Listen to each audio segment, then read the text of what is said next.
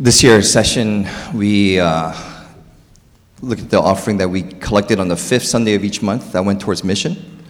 Over $5,000 was collected this year, and 1,500 we sent to Harvey, Hurricane Harvey um, aid, and there were $3,700 left.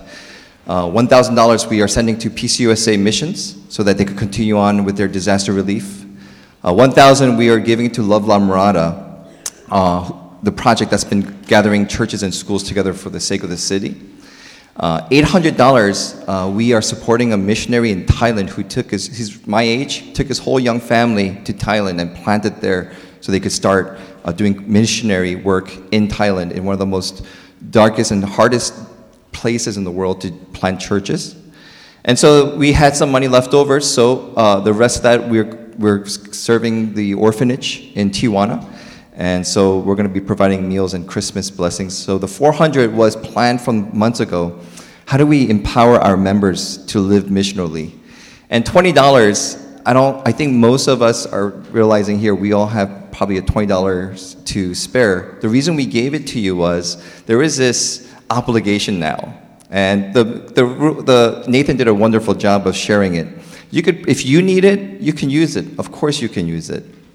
There's no judgment, there's no uh, accounting. But we wanted to empower people in our church to say, hey, if you were selected, what would it look like for you to be a blessing to others? And so, what we wanted, my only request is if you receive $20, I want to hear your story of how you spent it and what you observed. That's the only requirement. If you don't do it, don't worry, no one's going to come chasing after you. We don't even know who got the envelopes, maybe like two, three people. So that's the idea, but the idea is we want to be a church that doesn't do mission programmed activities, but we want to empower you to be missionaries, to live missionally, to think missionally in your neighborhood, in your work, in your community. So that's exciting, and I can't wait to hear your stories. And the video was to simply inspire that. I remember one of our youth group kids on Friday, we showed it, and she said, That makes me want to do something. so I was like, Exactly. Um, so, quick question Are leaders born or are they made? I heard both. You know, we got too many smart people in our church. Aaron, this three, four year old boy, just steals my thunder about the glove. Are leaders born and made? Well, we had this guy named Samson. And the backdrop of Samson, he was a judge, which means he was a leader to deliver Israel during a time when there were no kings. So this is his backdrop. It says, verse 1 of Judges 13, long time ago. And the people of Israel again did what was evil in the sight of the Lord. So the Lord gave them into the hand of the Philistines for 40 years. Country went crazy. They left God, and so God let them get into the hands of the Philistines. Judges 13, 3, 5. And the angel of the Lord appeared to the woman. It wasn't Mary. Sounds like Jesus' story and said to her, Behold, you are barren and have not borne children, but you shall conceive and bear a son. Therefore be careful and drink no wine or strong drink or eat nothing unclean. For behold, you shall conceive and bear a son. No razor shall come upon his head, for the child shall be a Nazarite to God. Nazarite simply means set apart fully for the Lord. And he shall begin to save Israel from the hand of the Philistines. And so, verse 24, chapter 13, the woman bore a son and called him Samson, which means sunshine, for real. His name is Sunshine. Hey, Sunshine, that's his name. And the young man grew, and the Lord blessed him, and the Spirit of the Lord began to stir in him. So, up to today's reading, from that birth to now, this is what happened. Samson growing up, he's a leader, and this is how he lives. He gets to become teenager and adult, so he says, I want to get married. And guess who he picks for marriage of all the people in the world? A Philistine woman. And this is how he talks to his dad. If I talk to my dad this way, I would not be standing before you. He says, But Samson said to his father, because his father says, She's Philistine. You can't marry a Philistine. They worship other gods, they're the enemy. He says, quote unquote, Get her for me, for she is right in my eyes. to just get her now, because I like what I see. Very good. So he marries her, Samson gets entangled with the Philistines, and one thing leads to another, and they get so mad at Samson, they get his wife and burn her alive, and burn her dad alive. So Samson comes back and he's all angry. He takes a donkey's jawbone and starts whacking away at people, literally kills a thousand people. We know it's real because he was so tired from whacking away a thousand people with the donkey's jawbone, jawbone, he's dying of thirst and he says, God, would you give me water?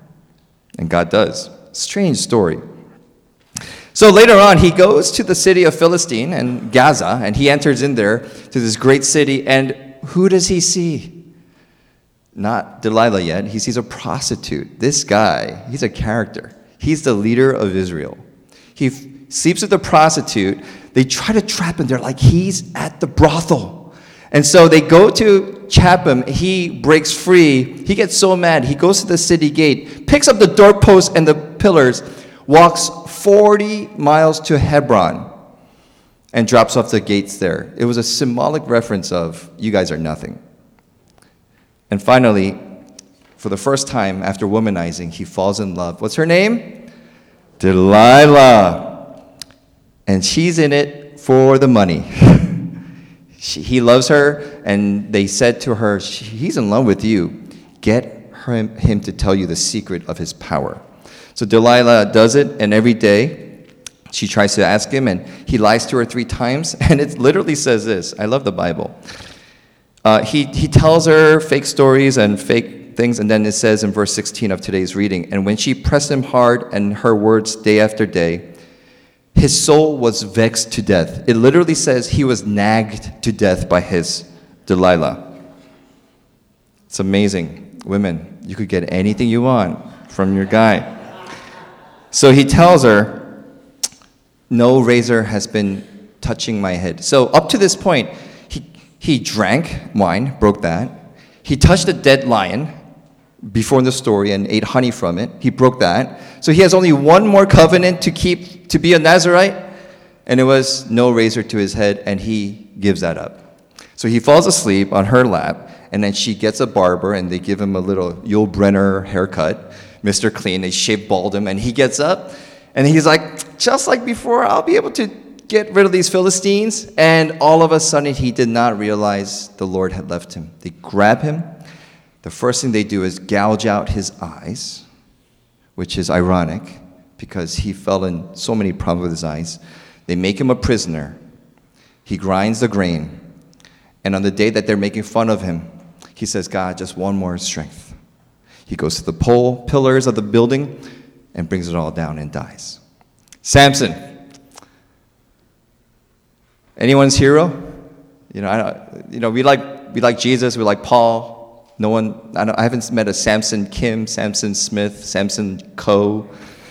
So I want to just share really quickly, and I'm going to rush through this. Three warnings, I think, from Samson, and then I'll give you the hope of Advent season. First warning is this we are our worst enemies. Can we say that? We are our worst enemies. Notice it wasn't the Philistines in this whole reading that were the enemies. Who was the troublemaker of Israel? It was Samson. You know, Samson provoked and found himself all the way in situations self inflicted. He married a Philistine, engaged with a Philist prostitute. He let love blind him from seeing that he was being tricked, and he was purely arrogant to just think I could get away with it again. Who is our worst enemy? It's us. James chapter 1, 14, 15. But each person is tempted when he is lured and enticed by Satan? No, the Bible says they're lured and sent, enticed by his own desires. You know, history tells us Roman Empire, how did the Roman Empire collapse in the late 4th century? The barbarians came in, right? Historians will tell you no. It started well before that. Roman Empire fell into trap of two things. They overtaxed their people. They taxed them and taxed them. So the rich took their money and said, Well, you're going to tax us. We're going to move out and start our own little castle. And they did. And the second problem they had, they used slave labor for everything. What happens when your slaves run out? And what happened was their labor just dried up when the empire stopped growing. Long story short, when the barbarians came in, they didn't have an infrastructure in the centrality. They killed themselves. It's just a matter of time. In Christian life, It's not your boss, it's not your neighbor, it's not your ex, it's not your enemy, it's not your it's not the Democrats, it's not the Republicans. In reality of life, your greatest enemy 9 times out of 10 will be you. And so the question is before you if you see in your week all the ways that you complain and if 99% of the complaint is about others, red flag, you better check your heart. Because the real enemy of life is not always outside, it's inside. And so, in this time of Advent, the question I have for that is if you're your worst enemy, is how is your heart? Not attendance, not I'm not in jail, not my kids are happy. Forget that. I don't like my kids are happy and they got they got good grades and that's not a good The question is how is your heart before God?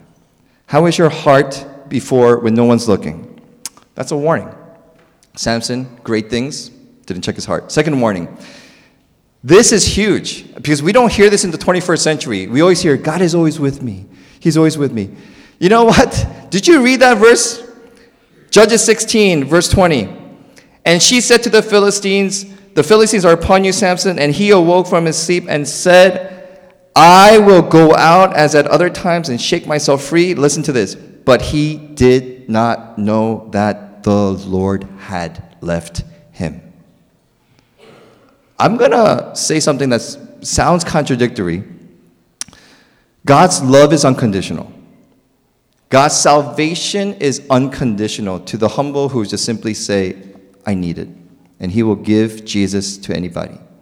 His favor, his blessings, his strength and power in your life is conditional.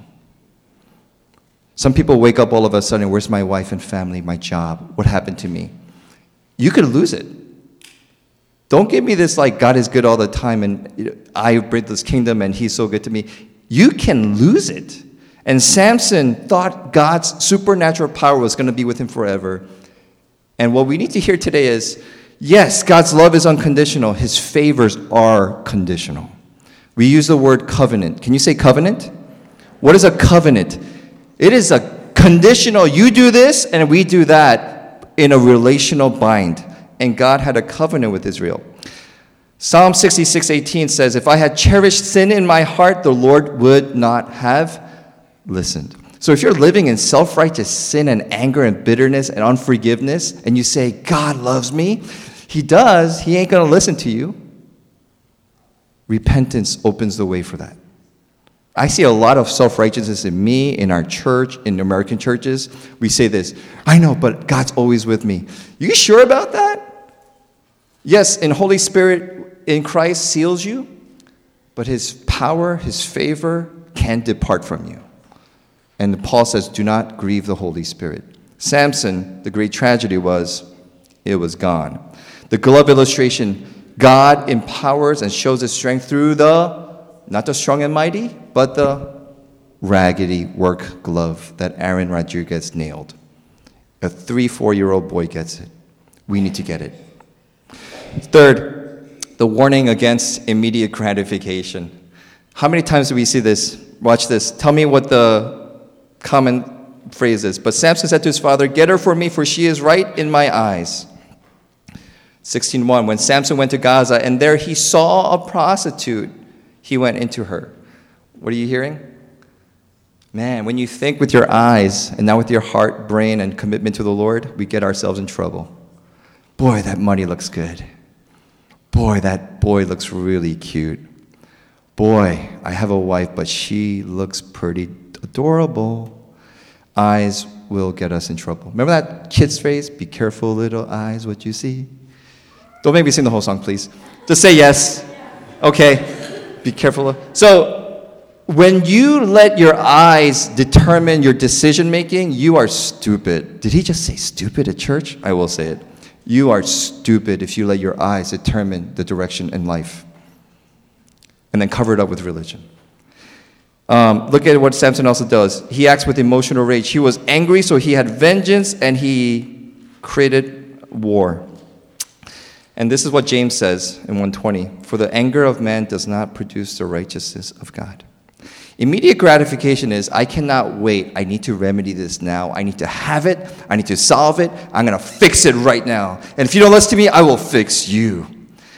Warning how did that turn out for Samson? God's timing. Your lust never leaves. So these are the three warnings I think Samson is telling us. One is God can leave you, He can leave His blessings from you. Oh, yeah, you live in sin and selfishness. Don't you guarantee that every day is going to be hunky dory and God is good? There is a conditional covenant He asks of us. It's called holiness, righteousness, not just I'm a churchgoer. And then He also says, watch what your eyes see. And then also the reality that we are our worst enemies. So, what is the hope? I wanted to hit that hard so that there's a hope in this message. And here's the hope. In Hebrews chapter 11, it's the Hall of Fame of heroes. Who's in the Hall of Fame? Just call it out. Who's in the Hall of Fame of Hebrews 11? Abraham. Okay. there are a lot of names. You know who's in there with Abraham? Samson. Can you say what? Just go to your neighbor and say, What?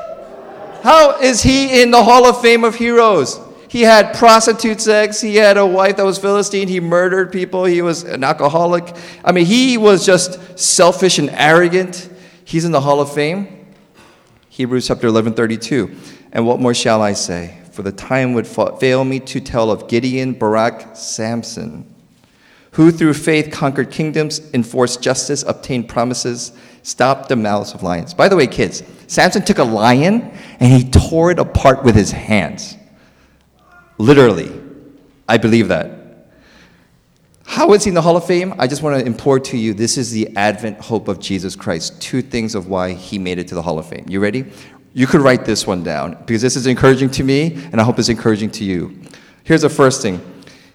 One, it starts from verse 16, chapter 16, 22. When Samson experienced absolute failure and lowest point of his life, 1622 when his eyes were gouged out and he was taken away as prisoner this is what judges 1622 says.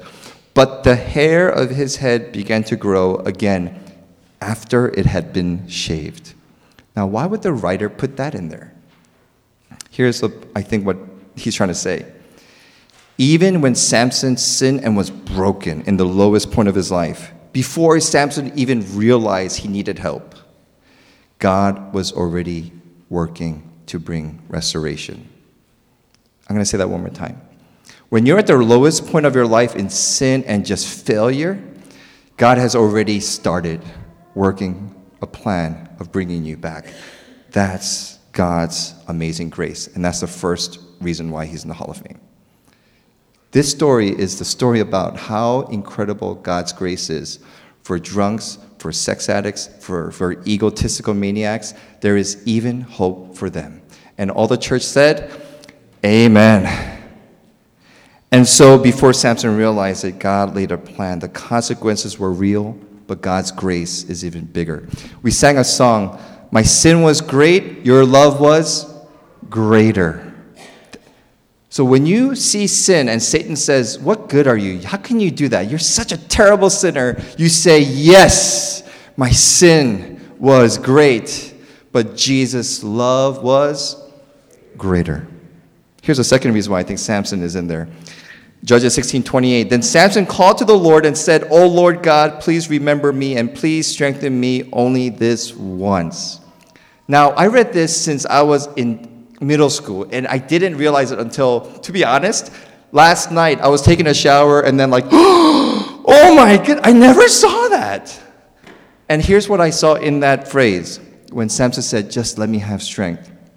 For the first time in his life, Samson confessed and recognized his strength truly was only provided by God. If you look at 13, 14, 15 of Judges, he never attributes God to his strength. He says, My hair, my hair, I could do this. For the first time, he genuinely had true, real faith at the last days of his life. You have nice cars, you have a nice house, you have beautiful kids, they're doing well. Good for you! Did you declare that they're all the Lord's? And it is because of God? Or are you living like Samson?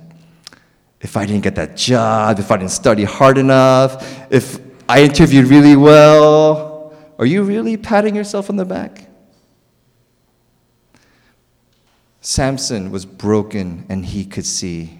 His eyes were gouged out, and ironically, he could see that God was a source of his strength. Amen? That gives me hope. You know why?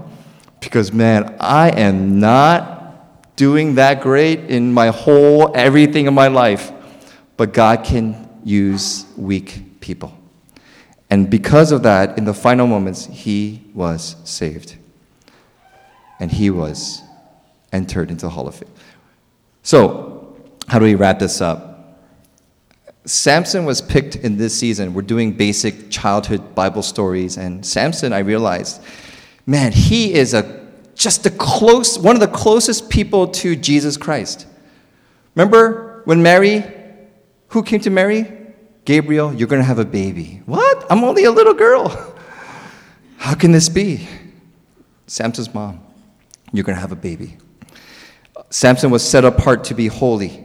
Make sure no, no alcohol, no dead body, and no hair, razor touches his head. Samson violated it. Jesus is going to be the Savior of the world. He shall be sinless. Did Jesus ever sin?